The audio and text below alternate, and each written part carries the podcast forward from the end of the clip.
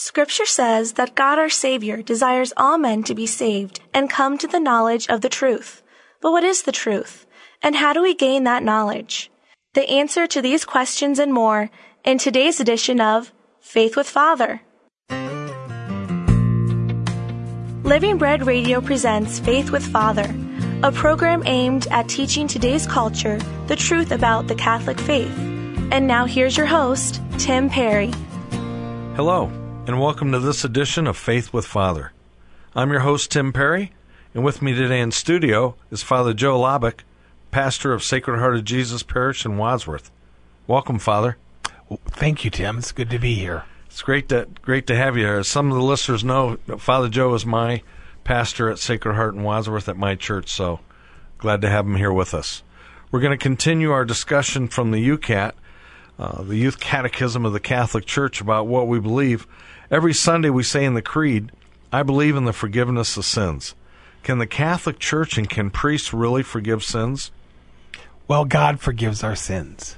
He uses the priest who he has called to that, that sacrament of ordination, but it is Jesus Christ, because he suffered and died, rose from the dead, that our sins are forgiven. We are washed clean in the blood of the Lamb that Jesus shed on the cross. The primary way that sins are forgiven is in the sacrament of baptism.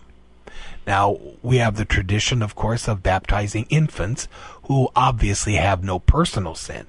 But there are, are also times when older people are baptized as adults, uh, as teenagers or young adults. And when that happens, all their sins are forgiven. They don't have to remember them, confess them, or anything like that. But just by baptism, all their sins are forgiven. After baptism, if we sin, uh, a serious sin, then we have the sacrament of reconciliation, which people call penance or confession. And this is again a sacrament that was given to us by Jesus Christ. In the Gospel of St. John at the end, where Jesus appears in the upper room, he breathed on them and said, Receive the Holy Spirit. As the Father has sent me, so I send you. Whose sins you shall forgive, they are forgiven. Whose sins you shall retain, they are retained. So he gives his apostles, the first priests of the church, the authority to forgive sins. So in the confessional, when I am administering the sacrament, I'm not saying I forgive your sins, but I absolve you in the name of the Father, the Son, and the Holy Spirit. So it is our Lord and Savior Jesus Christ, God, who forgives our sins. It's not me, I don't have that authority of or by myself, but only because God gives me that authority. So Same thing when you say Mass and you say the words of consecration. Exactly. Yes. You're in the person of Jesus Christ. So even though you're actually uh, saying the Mass, you're in the person of Christ, and it's Christ Himself through you. Right. He's working through you as His minister, and that's how the bread and the wine yeah. are miraculously changed in the body and blood right. of Christ. A priest is an alter Christus, another Christ. We act and we do these things in His name. But Father, you're a sinner like the rest of us, aren't you? Right, absolutely. So, but that doesn't really have, I'm not, as I said, I'm not forgiving you. It's not me. It is Jesus Christ. It is God who forgives us. Okay. So we just, and it's, it's, you know, the sacrament of reconciliation, going to confession is a very important part of our spiritual life. It should be not something that we avoid. It's not easy to do. We don't like to even think about our sins, let alone say them out loud to somebody else. But again, this is what our Lord gave us. So it, in some ways, it is good for us. We may not see it clearly. We may not like it, but it is good for us or else he would not have done it this way. So he asks us to confess our sins. In the Epistle of St. James, it says the same thing. Confess your sins to one another, actually, is what it says. So we do need to confess. but I but I don't like it. No, I don't like it either. I'm I'm 58 and I still struggle Still. with not only reflecting on my sins, but like you said, actually verbalizing them and saying them to another person. It's not easy, It's but amazing. it's what Christ tells us to do. He says to repent, and repent means to to turn away, to turn, yeah, turn away from ourselves, and to turn to God. right. And again, it's it's not an easy thing to do, but that's why being disciplined, like the nuns taught us, the first Saturday of every month, go to confession, and that way you don't forget, but also you're in that habit of at least once a month examining your conscience and seeing where you stand with God, where you're falling short, and where you can do better. So again, it's and then the grace of the Holy Spirit in the sacrament. Yes. I think a lot of people forget that. We get that grace to help us to sin less and hopefully to avoid mortal sin and even venial sin. And it usually is, you know, like most people are, we fall into the same sins for whatever reason, you know, and people, I've, people come all the time and say, I'm just saying the same thing over and over, but you're turning back to God. I don't care how, God doesn't care how many times you do it. The fact that you're turning to Him is what's important here, and He will help you. Even if if the frequency of a sin is lessened by one time from month to month or whatever it is that we go, then the grace of the sacrament is at work. It is a good thing. Otherwise, God would not do it for us. Father, when you say that uh, more cases than not, I know for myself when I, for some reason when I went to college, I, I got away from the church. I can't explain why, but when I finally realized by the grace of God that I was living a life of mortal sin and I needed to go back to confession, go back to church, it took me a long time. Maybe uh, t- I'm thinking almost two years before I actually broke all those bad habits of mortal sin that I had been doing for years. It, but by going to confession again, that grace allowed me, and, and by the grace of God, that's all I can say. By the grace of God, I realized what I was doing, and I kept going to confession, even though I kept committing the same mortal sins over and over again. I didn't think I could help myself, and I was right. But with God's help, I could help myself. Exactly. That's the whole idea. We can't do it by ourselves. As so many people in in our society today believe for whatever reason they can do it on their own. They can get to heaven on their own. They don't have to go to church. They don't have to receive the sacraments. They don't need any of that stuff. They'll just figure it out between them and God.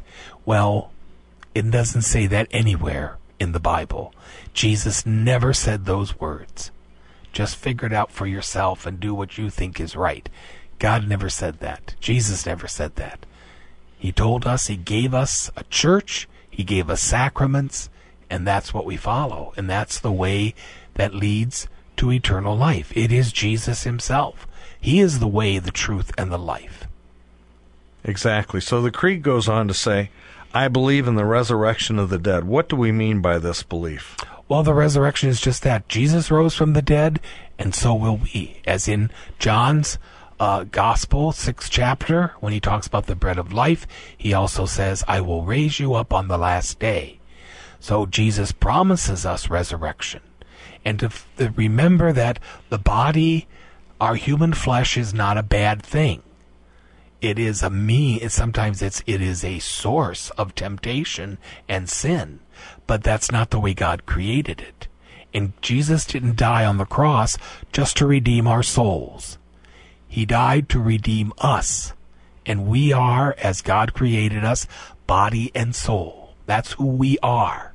At death those two things body and soul are separated. And that causes us great pain and it makes things very difficult for us to understand.